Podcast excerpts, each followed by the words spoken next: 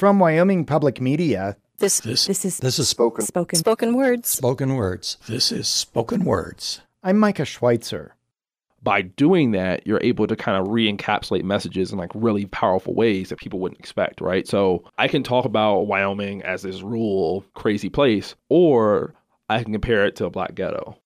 On this episode, we're hearing from Marlon Holmes. Holmes is a University of Wyoming PhD student and a slam poet.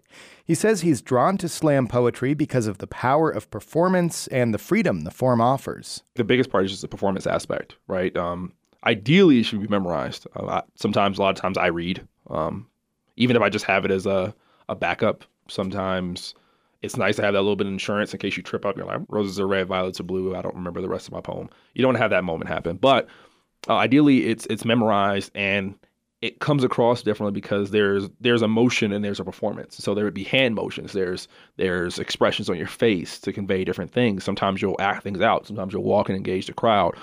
To me, it, it's kind of um, almost a subgenre of hip hop, at least the way I got into it. And so there's there's a there's a rhythmic aspect to it. And so it's kind of funny a lot of times. Um, people that listen to me will say, "Hey, man, you're listening to you sounds like listening sort of to a song." And I'm like, "Well, sometimes I hear a beat um, when I'm saying it. I, I may not have an actual instrument, but it is a flow and there's a beat and there's a cadence. Um, and every poem has its own kind of cadence. Uh, some of that comes with your style. Some of that comes from just reading it and kind of figuring out where do I inflect, where do I pause, um, do I repeat, Holmes studies engineering, but he's been passionate about slam poetry for years. It all started with a single high school English assignment. So I grew up in upstate New York, uh, went to school, undergrad in Georgia and Atlanta. Atlanta has a very vibrant hip hop culture. I got into it. I used to at one point want to be a rapper. I think I was I called myself anonymous because you've never seen or heard me. It was such a corny name. It was so so dorky. That's what I called myself, and I would literally remember remember riding around my uncle, and we would just freestyle. And I would freestyle, and at a certain point, I can't remember when it was like high school or something. It was like AP English or some weirdness, and like write some poetry. I was like, I'm not writing this stuff. And when I wrote it, I was like, oh, like this is kind of like writing a rap. Like it's the same thing. Um, but the topics seem to be more broad, and you know, you don't have to kind of perform to some some kind of uh, you know status of masculinity, uh, which was very prevalent, very prevalent in hip hop and still is. It's, it's kind of going away a little bit. You have some people pushing it, you know, like a Jadena or um, I mean, honestly, Drake. Drake is crying every five seconds, but he's still a hard rapper, right? So, um, I think we're pushing the boundaries, but it was nice to have an outlet and to be able to talk about what I was feeling, what I was thinking, whether it was just a crush, whether it was just being sad, whether it was the feeling of being ignored or like emotional repression. Uh, I, I have like quite a few poems that just solely talk about how it feels to like have to bottle your emotion up because um, you know I'm a, I'm a black male and because I'm a son and because I'm expected to be the good kid and, and be quiet and um, and not cause problems. So a little bit of that kind of self erasure that occurs, and I can talk about that in poetry. And I didn't really find that same space in hip hop, and I'm not saying you couldn't, but for me it worked better in poetry. And I just had a really good teacher that kind of en- encouraged it. And then when I got into college, there was a whole culture around it. So it just kind of took off after its own. Pain is weakness leaving the body. I can hear it again, my heartbeat. Oh, how the booming bass, how the deafening din drowns out all the noise. oh, the noise. See, I've discovered something when I hold my breath and tamp down the tempest of emotions that threaten to overcome my barriers the pain of inequity, the sadness of loss, the loneliness of success, the fear of failure, the doubt that I may have been doing this on the wrong path all along. All the things that smother me to sleep at night, like chloroform infused pillows. you see, I know holding things isn't healthy, but mama and poppy got enough on their plates, and my friends have lives of their own, and nowadays you can't even call Miss Cleo on the phone. So the best thing I can do is be strong or at least that's what I tell myself to go to sleep at night. You see, crying was taught to me as weakness, and to be honest, a minute my family didn't tolerate no weak-ish, and punches to an open chest were greeting, and you better not call out for your mama, boy, you better eat it. And I did. I got real good at eating my emotions. I swallowed my tears until my blood became like brine, bitter, salty. One could wonder if this is why little black boys and girls grow old only to die by heart disease and hypertension. I have marinated in distilled misery until I forgot what it meant to be honest with myself, till discomfort and non disclosure became essential flavors to the meat of my existence. Dark meat, chicken, afraid of my own feelings to my mother, I've told hour long white lies when all I wanted to do was cry. I've chopped it up to my dad when all I wanted to say is, I'm insecure about growing into a man because Marlon has always been such a good boy. He never caused no trouble. You see, the working class struggle has always been a hustle, and so early I learned that a closed mouth don't get fed, but that don't mean others ain't gonna eat. So the best thing I do is ask for just a little bit less than what I needed so those portions go to those who really needed the feeding. My restraint could be a boon to my family, my suffering a sucker in times of need, so I held. My breath, I mastered a facade of fake smiles and laughed, code switch between the language of internal strife and dishonest discourse I have chosen not to feel. Shallow breaths, restricted airways weight on my chest, my diaphragm struggles to provide the room to inhale. Self inflicted suffocation in bass the base of my own heartbeat, but these 808s can only lead to heartbreak. Complex emotion currents consisting of real and imaginary portions, multiplied by a voltage, produce an apparent power to move a man to the borderline of madness. Bass and heartbeat. My heart arrhythmia is the only thing that can remind me that I'm still alive. Somewhere. That I'm not yet gone too far for when that day I've reached asphyxia without heartbeat, coma, sleep without waking, emotional depth, suicidal feelings, pain is weakness, leaving the body. If I hold my breath long enough, will it all wash away? Bass, heartbeat, sleep, death. That's a poem called Asphyxia.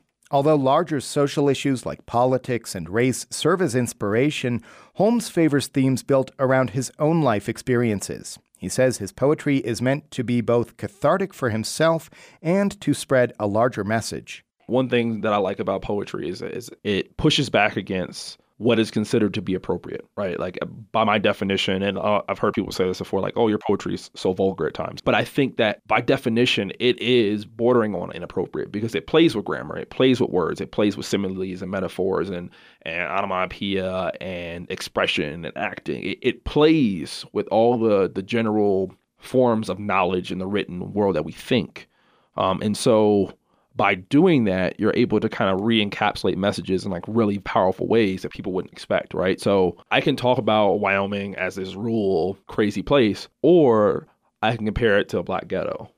And I could talk about the different similes between how the crack epidemic that happened in some inner cities is similar to the opioid epidemic that's happening in, in rural towns. I could talk about how you know the lack of jobs and gentrification that could be happening is similar to what's happening here, right? And and it would be catchy and it would open their eyes to the situation that we're more similar than we are different, right? But that's that's not an experience that they would know, but they know theirs. And if and if I can somehow grab latch onto theirs, um, I can bring them into mine some kind of way. And so, you know, issues of fear, issues of anxiety, sadness, depression, those are things that we all deal with. Happiness, joy.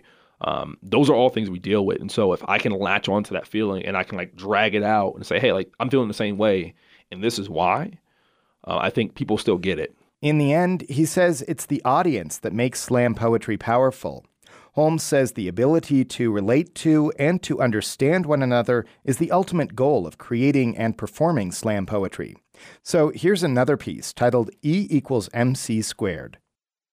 Scientifically, E equals MC squared, but factually, she equals my care squared. You see, this has moved past the realm of physical attraction and lust and into the realm of psychology and hypothetical constructs. Things like like and endearment, but maybe even love, though I fear it.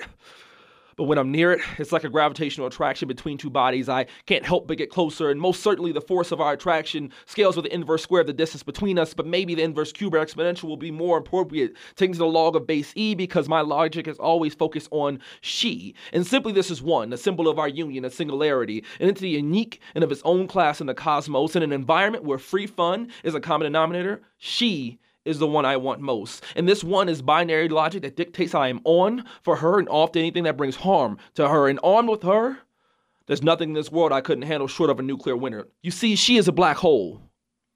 But not in a bad sense. I mean, it's just that the light of my eyes will never be able to escape that view. A force of attraction so dense that space time itself is skewed in her presence. All strong become weak, and all proud become meek as if bowed and skewed to point at her, the source of light in the room. You see, time slows to a standstill. Like a temporal distortion, seconds become hours as I try to mathematically analyze the resonant frequency of the subtle sway of her hips or how the amplitude just never seems to dampen. or how the tensile force and reaction forces interact to make her hair move the way it does in the wind, or the exact volume of blood that rushes to her cheeks and her ears every time she laughs at my jokes, no matter how nerdy they are. And that laughter. Many times I've wished there was a Fourier transform precise enough to break down the composite frequencies that comprise such a euphonious melody. You see, searching for perfection of the I kept, the great sphinx, her soothing voice quelled the insatiable feral rage of the prone lion inside me, gave sustenance to the man of wisdom within me, and gave wings of the eagles to fly upon to my dreams maybe one day our dreams. You see, may, most male Homo sapiens are only looking for a Homo erectus, constantly contemplating fantasies of conservation momentum with various impulses, a range of elastic and inelastic collisions. But you see, to me, that's not a variable.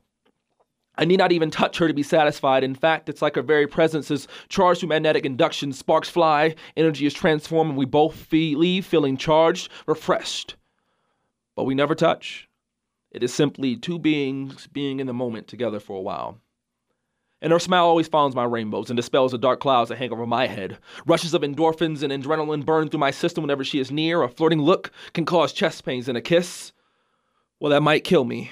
But you know I'm willing to go forward, yearning for a touch, hoping maybe one day her mind will centrate on me like my mind does on she she of a Sylvan name. In her brain spurs conversations ranging from the next NBA draft to the application of the Oedipus complex, and how ironic is that she reminds me of my mother. And the others, they're cute. That's cool. But that's not what I want, so why waste time with such wrong turns and dead ends and a potential, potential roadblocks to what could be our future?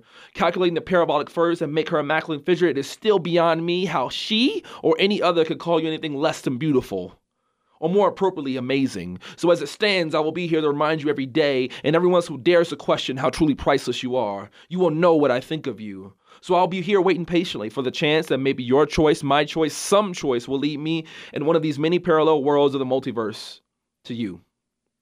You see, E may no longer equal MC squared, and light may no longer, may someday not be the fastest thing around, and the sun may even go down forever. But you will continue to shine to me. So I stand here resolved.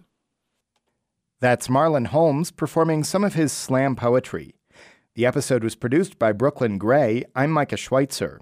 You can find more episodes of Spoken Words at wyomingpublicmedia.org. Spoken Words is a collaboration between the University of Wyoming's MFA in Creative Writing program and Wyoming Public Media.